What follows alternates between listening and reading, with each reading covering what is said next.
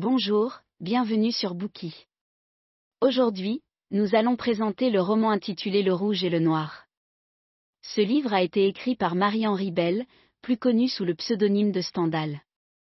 Stendhal est né à Grenoble en 1783. Sa mère meurt alors qu'il n'a pas encore 8 ans. L'éducation qu'il reçoit est sévère. Il se renferme sur lui-même et en veut au prêtre jésuite qui lui sert de précepteur, ainsi qu'à son père avocat. Heureusement, son grand-père, qui a beaucoup de gentillesse et d'affection pour lui, l'empêche de mal tourner. Le jeune Stendhal se délecte de la lecture des livres de la bibliothèque du vieil homme. En 1799, suite au coup d'État du 18 Brumaire de Napoléon Bonaparte, Stendhal se rend à Paris. Grâce à son cousin, il entre dans l'armée, puis travaille au tribunal administratif. Il participe aux guerres napoléoniennes en tant que messager de l'empereur. Lorsque Napoléon abdique en 1814, Stendhal perd son emploi et s'endette. Il quitte la France pour l'Italie, et commence à gagner sa vie en écrivant. C'est durant cette période qu'il produit l'essentiel de son œuvre faite d'essais, de nouvelles, de romans et de récits de voyage. En 1829, il écrit Le Rouge et le Noir, son chef-d'œuvre. Publié l'année suivante, ce roman suscite l'indifférence des contemporains de Stendhal. Les 750 exemplaires de la première édition se vendent très mal. Néanmoins, Stendhal sait qu'il faut du temps au génie pour être reconnu, et prédit que son ouvrage ne commencera à être lu qu'en 1880 minutes et à n'être apprécié à sa juste valeur qu'en 1935. C'est effectivement ce qu'il se passe. Le rouge et le noir ne suscitent l'enthousiasme du public qu'un demi-siècle après sa première impression. L'écrivain réaliste français, Émile Zola, dit de Stendhal qu'il est l'un de ses maîtres. L'auteur russe Léon Tolstoï, quant à lui, fait l'éloge des descriptions psychologiques opérées par Stendhal dans ses romans. Selon le lauréat du prix Nobel de littérature André Gide, Le Rouge et le Noir est un livre en avance sur son temps, destiné aux lecteurs du XXe siècle. Bien que peu connu à son époque, Stendhal est devenu, grâce à cet ouvrage, une figure incontournable de la littérature française. Aujourd'hui, Le Rouge et le Noir fait partie des œuvres préférées de beaucoup de lecteurs, et notamment des jeunes lecteurs. De quoi parle ce roman? Pourquoi est-il encore aujourd'hui si populaire? Découvrons-le ensemble dans ce bouquin. Le Rouge et le Noir raconte la vie d'un jeune homme ambitieux mais d'origine modeste qui souhaite s'élever dans la hiérarchie sociale. Cependant, tous ses efforts sont vains, et son histoire se termine tragiquement. Partout dans le monde, les jeunes générations continuent de s'identifier à Julien Sorel, le héros du roman, ce qui prouve bien le talent de Stendhal. Le prénom, Julien, est même devenu synonyme d'ambition et de soif de réussite. Le rouge et le noir brossent également un portrait fidèle de la société française de 1830. Il expose les liens qui existent entre l'aristocratie, le clergé et la bourgeoisie de cette époque. Le sous-titre du livre, Chronique du XIXe siècle, témoigne de la volonté de Stendhal de raconter l'histoire à travers la fiction. Dans ce roman, l'auteur décrit avec beaucoup de finesse la psychologie de ses personnages, au point que de nombreux critiques considèrent le rouge et le noir comme l'une des premières fictions psychologiques. Nous présenterons ce roman de Stendhal en trois parties. Dans la première partie, nous résumerons l'histoire de Julien Sorel. Dans la deuxième partie, nous analyserons en détail ce personnage. Enfin, dans la troisième partie, nous verrons en quoi le roman est une peinture fidèle de la société française de son époque. Première partie, la vie de Julien Sorel. Le rouge et le noir est divisé en deux livres. Dans le premier livre, l'action se déroule à Verrières, une ville française qui n'existe pas, et à Besançon, la capitale de la Franche-Comté. Verrières est la ville natale du personnage principal du roman, Julien Sorel. Le père de Julien est un ancien fermier qui s'est lancé dans le commerce du bois. Julien est son troisième enfant. Frêle, Julien ne semble pas fait pour le travail physique. C'est pourquoi son père le considère comme un fardeau. Peu instruit et méprisant toute activité intellectuelle, il bat souvent Julien qui passe son temps à lire. Le jeune garçon n'a pas une enfance heureuse. Cependant, Julien est intelligent et très beau. Beaucoup de jeunes femmes sont sous son charme. Il a également une mémoire étonnante, et peut facilement apprendre par cœur et réciter des livres entiers. Le jeune Julien étudie le latin et l'histoire auprès d'un ancien chirurgien de l'armée napoléonienne. Ce vieux militaire fait naître en lui une admiration sans borne pour Napoléon et ses conquêtes. Tout comme l'ancien empereur, Julien veut s'affranchir de ses origines modestes et s'élever dans la hiérarchie sociale.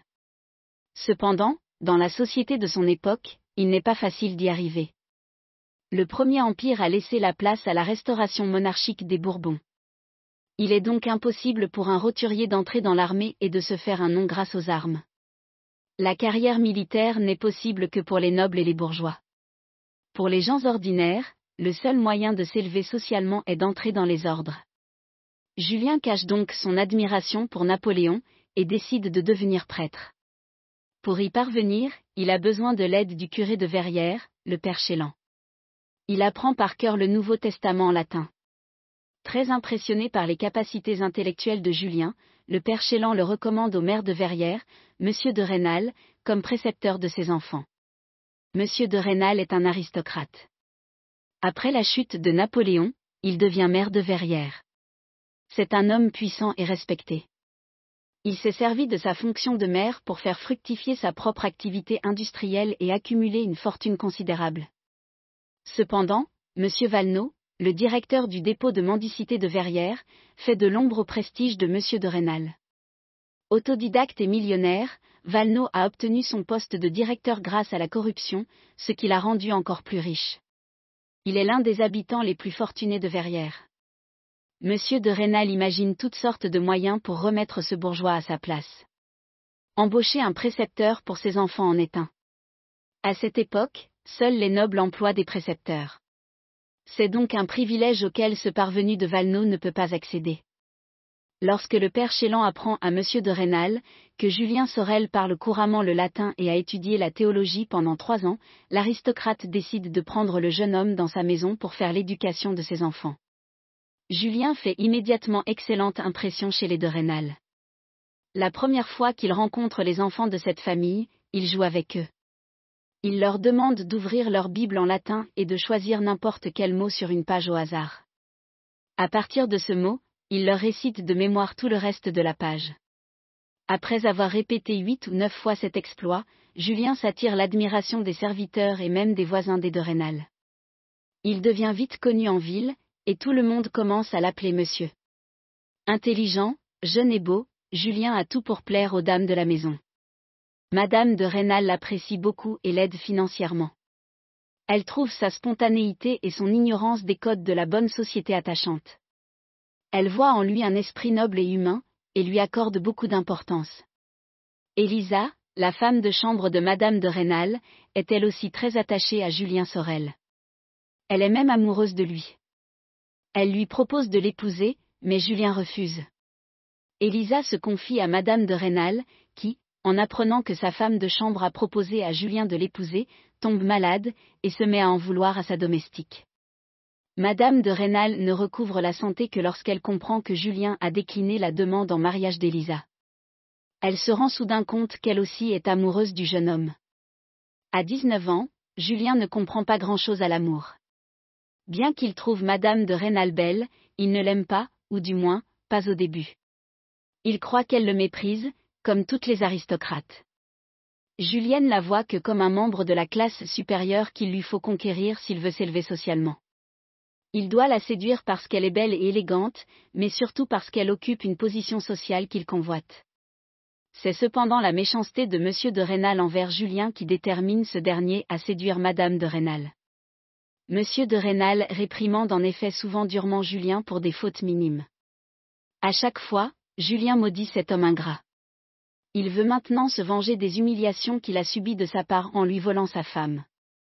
Bien qu'inexpérimenté en amour, Julien se lance dans cette entreprise de séduction. Ses avances sont maladroites, mais comme Madame de Rênal est follement amoureuse de lui, elle ne lui résiste pas. Julien n'arrive pas à croire qu'une aristocrate comme Madame de Rênal puisse véritablement aimer un roturier comme lui. Il finit cependant par comprendre qu'elle l'aime plus que ses propres enfants. Tous ses doutes disparaissent alors, et il tombe lui aussi follement amoureux d'elle. Mais leur relation passionnelle est difficile à cacher. Elisa découvre bientôt leur secret et le révèle à M. Valneau. Peu de temps après, toute la ville est au courant. Le père Chélan ordonne à Julien de quitter Verrières, et d'entrer au séminaire de Besançon pour poursuivre ses études de théologie. Au séminaire, Julien a du mal à s'intégrer. Il est très cultivé et a déjà une solide formation en théologie. Il surpasse la plupart des autres séminaristes qu'il trouve médiocres. Il se sent supérieur à eux, et ne partage rien de commun avec eux. Il fait étalage de ses connaissances à chaque occasion. En classe, c'est toujours lui qui répond et obtient les meilleures notes. Il s'émancipe de plus en plus de l'autorité et se met à penser par lui-même, ce qui n'est pas du goût des religieux. Au début du XIXe siècle, le pouvoir de l'Église catholique ressort affaibli du siècle des Lumières. L'Église catholique a toujours considéré ce mouvement intellectuel comme un ennemi né du scepticisme. Elle pense que la connaissance fait douter de la vérité des dogmes religieux et estime que les livres sont dangereux. Les séminaristes ne doivent donc pas avoir leurs propres opinions théologiques, mais croire aux dogmes et respecter les règles sans poser de questions. Pour être bien intégré au séminaire, il faut être médiocre. Les gens instruits comme Julien Sorel n'y ont pas leur place. Pour tenter de s'intégrer, Julien se met à faire profil bas et ne cherche plus à acquérir de nouvelles connaissances. Il consacre la plupart de son temps à égrener son chapelet et à chanter des cantiques. Malgré son changement d'attitude, les autres séminaristes continuent de le rejeter. Julien est seul et malheureux au séminaire. Ses ambitions sont contrariées. Julien trouve cependant un allié en la personne du directeur du séminaire, le père Pirard.